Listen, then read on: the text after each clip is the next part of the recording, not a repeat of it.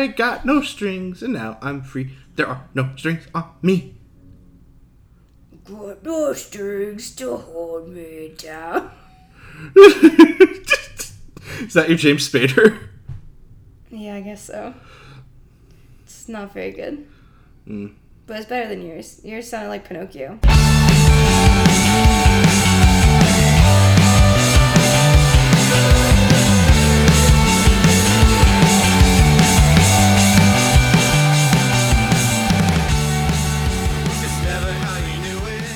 Hi, I'm John, And I'm Bethany. and this is home viewing. What is home viewing? It's a show where we go through all of our movies from A to Z and tell how tell each other how bad they are. Yeah. What movie did we watch this week? Age of Ultron. Yes. An Avengers saga. Kind of. Yeah, pretty much. Yeah, basically. Uh, this was Avengers Age of Ultron, which came out in 2015, which I saw in theaters probably twice, I think, because I think I saw it once with you and once with, like, mom and Katie. And um, then I think I watched it, like, two times after it came out on Blu ray, and we bought it then. See, I don't remember watching it aside from the movie and the actual movie Yeah, place. Theater. That's what we call it. theater. Um, so, uh, I guess, should I give, like, a quick refresher on the MCU and, like, where this stands within it? God, why?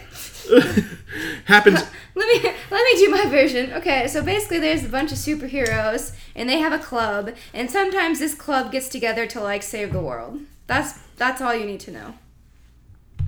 Yeah, yeah, that's pretty good. And right now some impending doom is happening with like a robot. Yeah, that's a pretty good summary of the movie, actually. I think it's important to note, like, this was preceded immediately by The Winter Soldier, which at the time was probably, in my opinion, one of the best movies to come out of Marvel. Guardians of the Galaxy came out before this, too. Ooh, that that was the first like good Marvel movie that came out. Yeah, for you at least. And then uh, we also had Thor 2, which was fine. And Iron Man 3, which was point which is rendered pointless by this movie. the point of Iron Man 3 is that he like destroys all of his suits and gets rid of them. And it's sort of like he's trying to make like a resolution not to be Iron Man anymore. And then so this is before Age of Ultron? yeah, this is the supposedly before Age of Ultron. Huh. Yeah, yeah, it's really like it's like shit came out Tony dealing with his like PTSD from the uh, first Avengers movie, from the attack on New York. And it's like kind of nuanced in that, but it's rendered pointless by this movie because oh look, he does have suits, lots of them, and he has a robot army now. I don't know why I liked this movie when it came out. Like I I Well, actually, if we were gonna watch the ones that came out before it, I would probably understand. But now well, I think I have one word as to why you liked this movie last time. Scarlet Witch. That's two words. Pietro was going to be my word. No, I wasn't too excited about him this time. I don't know. I liked him a lot when uh you liked him a lot when it first came out, and I remember I was salty because it was like ah, the Romanov twins are supposed to be are supposed to be gypsies and they wouldn't work for a Nazi organization. rah, Did Anna stuff. Karenina come out this year too? I don't think Anna Karenina came out that year. Uh, Anna Karenina came out back in like 2012 or 2013. No. Yeah. Anna Karenina was a while ago. I remember because I think I was bitter that it. Oh, 2012. You're right. Yeah, 2012. So around when we first started dating. But I don't think that's even where I first saw John. Aaron Taylor Aaron Johnson. Taylor Johnson. Yeah. I think the first time I I saw first movie I saw Aaron Taylor Johnson in was probably Kick Ass. What? Anna Karenina only has 63% of Rotten Tomatoes. That's They're wrong. That's wild. But Age of Ultron only has like 75. Yeah, Age of Ultron isn't. I mean, I liked it a lot when it first came out. I recognized a lot of its problems. Like it suffers from Joss Whedon's writing and directing. Like, but I don't think we need to necessarily rehash that. This is probably going to be a short episode, which is I think why it's a good thing that we're immediately releasing another episode the week after it, since we missed a week. Yeah. That's why where I knew him from, The Illusionist. Did he play like the young version of Edward Love Norton's character? Yeah, I I knew him from Kick Ass and Anna Karenina, and then there was a movie where he played young John Lennon, that was actually really good. I think I kind of want to buy Nocturnal Animals now for us later in the series. you think so? Yeah, I think that would be a good one for the podcast. Yeah. But anyway, Aaron Taylor So- Johnson is like a pretty good actor, I think. Elizabeth Olsen is a fine actress, but she, she, hasn't had much, so no. But I also she's done a lot. We need to watch A Most Violent Year is what we need to watch. Oh. That movie with her and Oscar Isaac. Well, I saw her in um, Ingrid Goes West, Oh yeah. and that was interesting. I don't know if you would like Oh, to watch. the other thing that was fun is they played brother and sister in this, and then I think the same summer they played husband Aaron Taylor Johnson and uh, Elizabeth Olsen played husband and wife in the Godzilla movie that came out. Oh, Yeah, that was actually a pretty interesting movie. I, I enjoyed it when I watched it. Was it like a classic kaiju movie? Not exactly, but I enjoyed it. all right, we're skirting around the. Yeah, this is what happens when we watch a movie that we find kind of boring We and try to find good like- attributes for the actors and actresses. yeah, we just talk around it.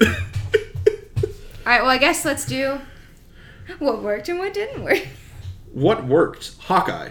Hawkeye worked. For Yeah. Me. Hawkeye, like I really realized it on this watch. It was hard to relate to any of the characters that weren't Hawkeye. They did a dirty to Black Widow. Yeah, God. It, ugh. I mean, throwing her back to the Red Room and then reducing her entire storyline to, "Mm, I can't have kids, I'm a monster. I'm, I'm in love with Bruce, which was. Yeah, it's After totally setting. random and first not, of all, after setting up the chemistry between her and Hawkeye in the first Avengers movie, too. And, like, I understand why they did, like, Hawkeye having, like, the secret family and, like, the farm and kids and stuff. And I do like her relationship with with him as like a best friend more than a Mm-hmm. romantic relationship. But Hawkeye doesn't need mm, Black Widow doesn't need a love interest to work. I think that makes her more interesting when she doesn't have I'm still angry she doesn't have Also- a movie. Ev, well, there it's in development now. Oh, now it is after Finally, we um put but- Black Panther on the screen. What?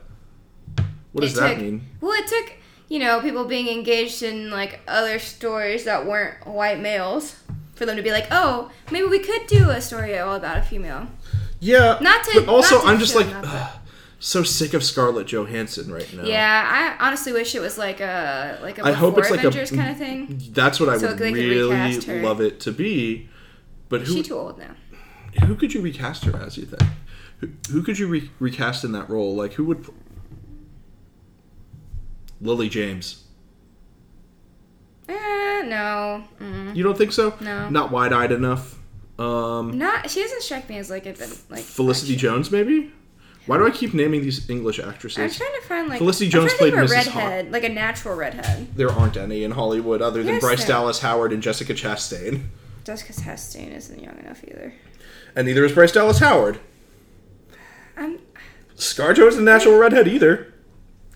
They didn't even make her dye her hair or give her a wig for Infinity War, which I is know that was ridiculous Weird. to me. I mean, it kind of makes sense because she's supposed to be a fugitive from the law. So, but and red. Any What other problems do we have here? well, well, no. Let me talk about Hawkeye as the beating heart of this movie Okay. because he's the one who is in over his head. And like they, they do literally make a point of pointing that out in the middle of it. It's like there are gods out there, and I'm a guy with a bow and arrow. Huh. But at the same time, I think you really feel the stakes because Hawkeye literally gets hurt, and he's the one who's probably the least likely to be able to recover from it. Of course, they have some Korean super technology because of the tax breaks that they get from filming in South Korea. But no, you Wait, what? They filmed in South Korea. yeah, there was a sequence in Seoul, Seoul. Seoul, South Korea, the capital of South Oh, Korea. oh, I forgot. See, this movie's just not It's memorable. just yeah. It had nothing to do with it. like I, I loved the one liners from Pietro, like you didn't see that coming. And I liked that Hawkeye is sort of the one who I don't I don't love that they introduced like the secret family aspect from uh, the Ultimate Comics because in the Ultimate Comics his family ends up dying and I really hope they don't pull that here. But um Spoilers. uh, with with Clint specifically, it kind of had that same kind of energy as the uh, Fraction run of comics, where it's like Hawkeye is just a guy. Like even even though he is a superhero, he still is just a guy who has human problems. He's not, you know, a super soldier or a billionaire or anything. He's a guy.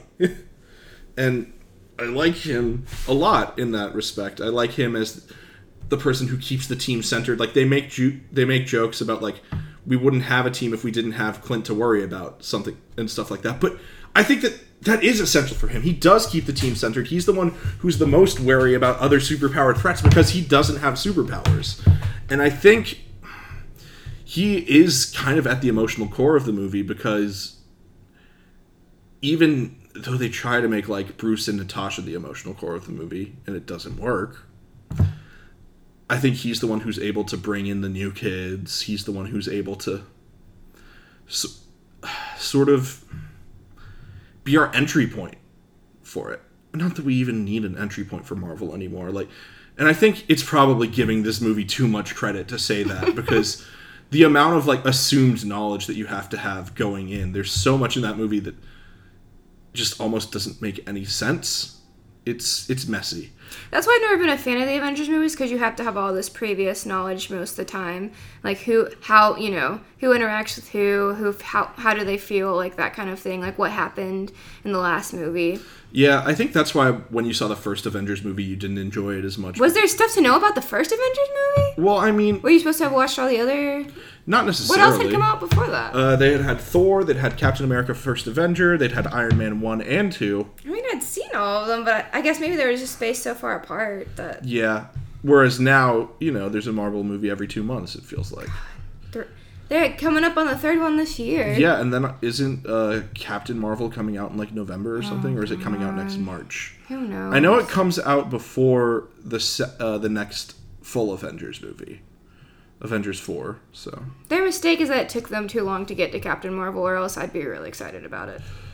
Now I'm just feeling like it's gonna be bad. Yeah, you also for some reason have a problem with Brie Larson. I don't like Brie Larson. Why Sorry, don't you Brie. like Brie Larson? She refused to clap when Casey Affleck won that Oscar. Remember? Okay, that's pretty dope. Yeah, she's baller. I love her. She did. I think.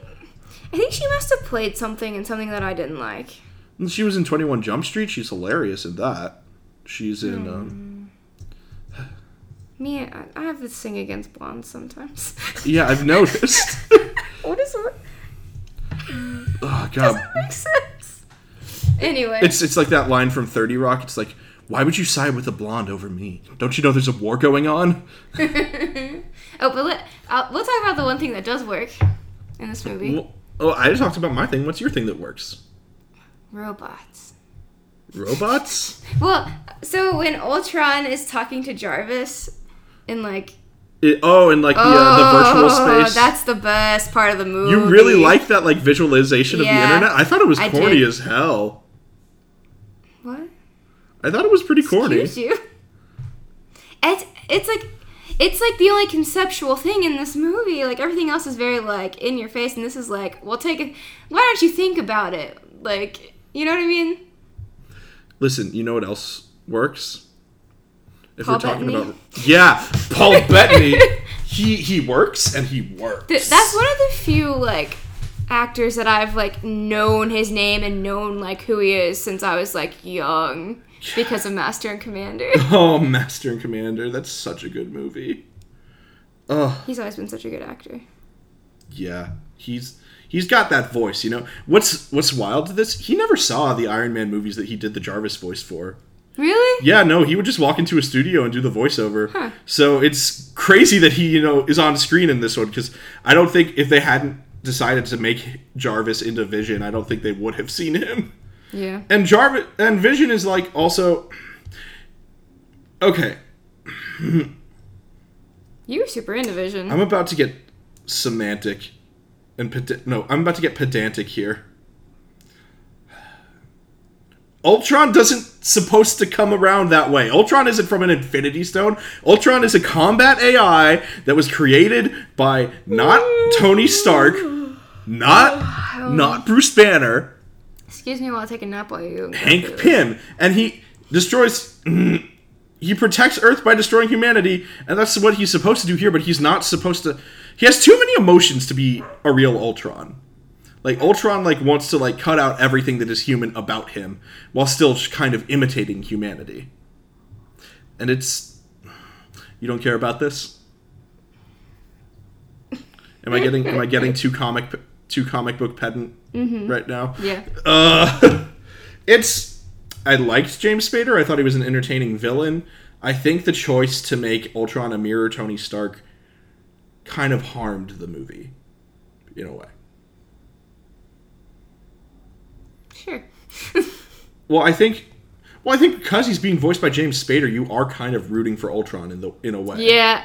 Th- That oh now that's why I liked it so much. Yeah. I love it when you can root for the villain. That's I feel like that's the best writing you can do because honestly, there's there's always two sides to literally everything, or Well, more see, than one side. I don't think, but I don't think you can.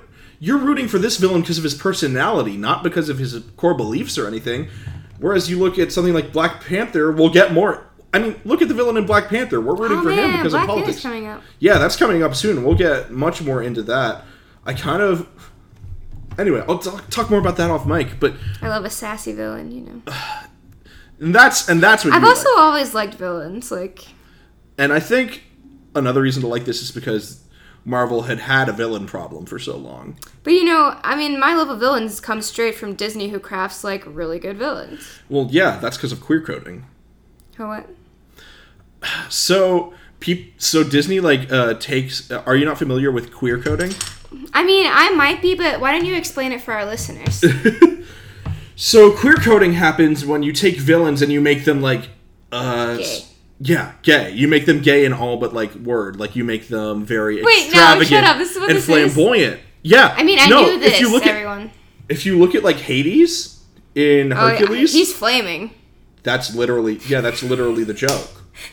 If you look at say um, But what about like um Little Mermaid? Uh, what's her face? Ursula. Ursula, She's like one of the best ones. yeah, she's an old sea witch. I don't really. Is that like, Lesbians are that- witches sometimes. which I, Witches all the time. she desires she desires the young woman's p- talent and power. She desires the young woman, basically. Like there's oh. no like villains are very, and if you look at the way Ursula carries herself, she's kind of a dra- like a drag, Drag- queen. Yeah. Yeah, exactly. everything, No, yeah. they take like a lot of like camp and like drag show aspects and code them into the villains in some of Hmm. these older Disney movies. Was that bad or that good? That bad. oh no. But that's why like a lot of people when they do like negotiated readings of things like Disney movies or or TV shows or things like that, they like latch on not to the typical straight white hero or something like that, but they're like, hmm, let's look at this villain who is Oh, aping aspects of my culture.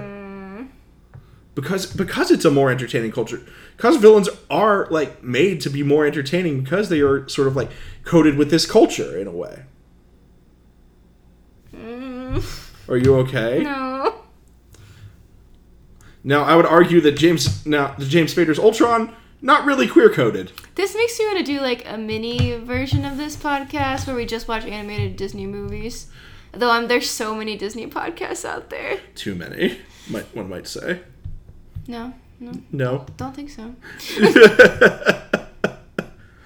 listen i'm just excited to get to moana I guess our fans don't know that I'm probably the biggest Disney fan in like Decatur.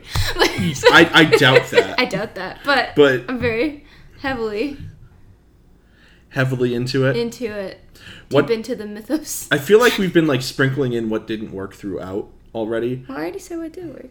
yeah what did work but what did not work Mm, everything. um. So the first time around, I really liked the twins, but the second time around, I was like, they don't really have that much chemistry, even as brother and sister. Like they kind of just were like, like they were associated, but you didn't really feel like they had a connection to each other. I would argue that that's contradicted by the by Pietro's death scene. I mean, that scene was good, but before that, you're like, well, they're just kind of both like fugitives, basically. Mm-hmm. I will. I will say it feels like Wanda is like the brains behind everything in Yeah, a way, yeah. and Pietro just goes along with her plans. Yeah, I didn't really like that so much, even though like I, you know, I like that she's I love that Wanda is like basically goddess tier. I liked her a lot in the new Avengers thing. I liked her in Captain America: Civil War. I liked her in this. Don't even mention Captain We're gonna America. have to watch goddamn that. Civil War. We're gonna have Why to did you watch buy that because I did enjoy it. I It's I- horrible. it wa- there are things about it that I enjoyed. Maybe you should do an episode where I just don't even come but on. my left hand's free. Spider Man comes around in that movie. They- Tom oh. Holland. Alt J sings in that movie. Yeah, there's the scene where they go to where they where they go to Queens and Alt J is playing. What? yeah, that's how they maybe introduced Spider Man. I probably did. Uh, I liked Captain America: Civil War. I thought it was a step in the wrong direction for the franchise. On its own, I thought it was fine. I didn't think it was a Captain America movie. It was an Avengers movie. it's it's a the Marvel Marvel is just messy in it. Like You could use that word. like what's your favorite Marvel movie? The new Thor. The new Thor. Yeah. I think that's probably my favorite too. I think what really did it, like, and this is something we saw with Black Panther too, is you really saw a director just applying his own sensibilities to the Marvel universe. Mm-hmm. Like, because watching Thor Ragnarok, after watching, like, What We Do in the Shadows, and Boy, and uh, Hunt for the Wilderpeople, it had Taika all over it. Like, beyond just Taika playing a character in the movie and then watch Creed and then watch Black Panther and you see a lot of the same techniques. And you know, it helps that it uses the same score uh, same score composer, Ludwig Göransson. It does feel like all the other Marvel movies had some kind of like code and rules that they had to follow to keep it in their like niche. This and is actually like something that was controversial about this movie too, is because they had to do like table setting for Thanos eventually like getting like all the stones because he's been set up as the villain from the first Avengers movie. And I think th- there was a lot of controversy about that Thor in the pool scene between like Joss Whedon and Kevin Feige, who's the Marvel executive producer overall, like he's the head of the Mar- of Marvel Studios. And it's it's messy. Oh, you know what worked for me? The two minutes we got of Stellan Skarsgård. I miss Stellan Skarsgård being in Marvel movies. Do you even know what I'm talking about? I know Thor's professor Thor's- buddy. Oh, okay, yeah, yeah. Yeah, he was in the first Thor and the second Thor. He was also in Mamma Mia. God, how how many Skarsgårds are there? There are three. feels like there's more than that. There's Stellan and his two sons, Alexander and Bill. Still feels like there's more than that. I think there probably are more. probably Those are the have three that. I know. I've liked most Skarsgård performances that I've seen. Like Alexander Skarsgård in The Big Little Lies is so Oh sinister. my god. Bill Skarsgård as Pennywise the Dancing Clown. God, please no. Excellent. God, I don't think I can do that one. Well, it's gonna come around eventually. Uh, you guys don't understand. You didn't have enough childhood trauma to make this movie scary enough. I, I had a car accident. Did anyone die in your car accident? No, but uh, seeing, listen, tried to watch. We tried to watch the watch Cloak and Dagger today. It Oh, did that mess with ju- you? yeah no. It opens with a car like coming off of a bridge, which is like a recurring nightmare that I've had. And I didn't. I wasn't in a wreck where I went off of a bridge, but we ro- rolled into like a retaining ditch in the side of the highway. So the the car did have like water coming into it. Like there was like probably about a foot of water in our car, and it hmm. was. oof. It was terrifying to me. So, is there anything that you want to say about this movie that you really haven't said yet? Mean, some of the set pieces are pretty cool. like, When um, Captain America, Scarlet and Scarlet Witch and Pietro are on the train going through the streets of Seoul, and they're they have to stop the train. I like that a lot. oh yeah, Um, I liked the opening shot in the woods too. yeah. like the way that it made it look like a tracking take, even if it was mostly visual visual effects. Um, I think that was pretty cool. I liked Hawkeye um, getting every single dart in the bullseye when they were in the farmhouse, and I liked Captain America ripping apart logs with his bare hands. and the who can lift the hammer sequence. Oh yeah, yeah, yeah, that was good. That was good. Oh yeah. And then the discussion at the end. But if the hammer is riding in an elevator, riding in an elevator, can an elevator lift the hammer? I also like that the the team decided to trust Vision based on the fact that he could lift Thor's hammer. I liked Vision. I liked Vision a lot. Vision is a very interesting character. He's he's interesting in the comics. He's interesting in the movies because you know he is like this amalgamation of like science and magic in a way. And I always love characters that kind of toe that line. I hope someone's ASMR isn't a dog drinking water. Because Oh my god, that bubble wrap commercial. Dear God. we need to find you some ASMR videos of just people popping bubble wrap. They're out there. that would be so relaxing I just want for to pop you. some bubble wrap. That's more relaxing. Oh. Anything else you want to say? No, no, I can't remember anymore. It's like a boring movie. Yeah. It's very boring. Like the I guess it was the third time around, kind of. And it's just after seeing how much I mean, better and also worse some Marvel movies can be. It's like when are they going to stop making these? All right, well, I guess that brings us to our um, time to rate. Time to rate. Okay. We're going to rate this out of hmm I was gonna say arms cut off because there is an arm cut off in this movie, but that No, feels like a let's just do how many hammers. Let's feels like a no, but we should save that for Thor. Oh. And arms cut off, we should save for the Star Wars movies because they cut off so many arms in those movies. How how many out of five songs that they didn't have to pay for licensing because they're from the Disney library? I rate it two point five. Yeah, like it's- 2.25. It's a middle of the road superhero movie. Like that's what it is, and like I, th- I think a lot of it is Yeah. also our superhero fatigue now. And I think the I think I think too the fact that like a lot of the main action isn't necessarily like happening on home turf and stuff like that, and that they don't. It feels like they don't save that many people in this one.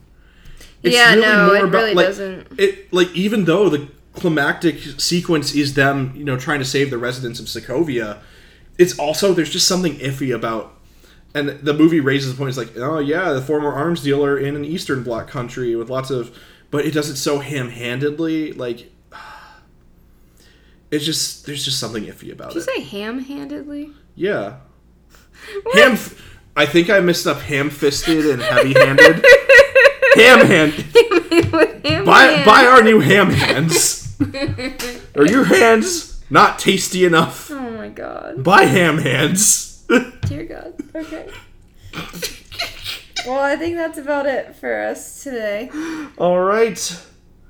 Uh, we've actually already recorded our next episode. We're gonna have a special guest, our friend Gabe, who Gabe. we're working on another podcast with that we'll reveal more about as time comes likes forward. large cats. He likes large cats and the bee emoji.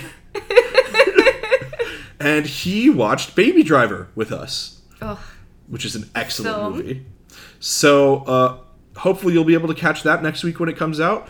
Big thanks, as always, to the Organ Machines and the Pocket Podcast Network, both of whom this show wouldn't be as good as it is without, and wouldn't be getting to you without. So, um, anything else to say? Bye for now. Yeah. See y'all in a week.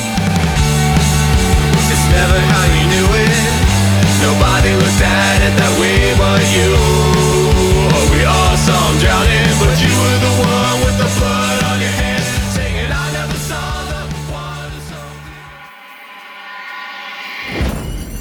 Pocket Podcast Network. Quality programming right to your pocket.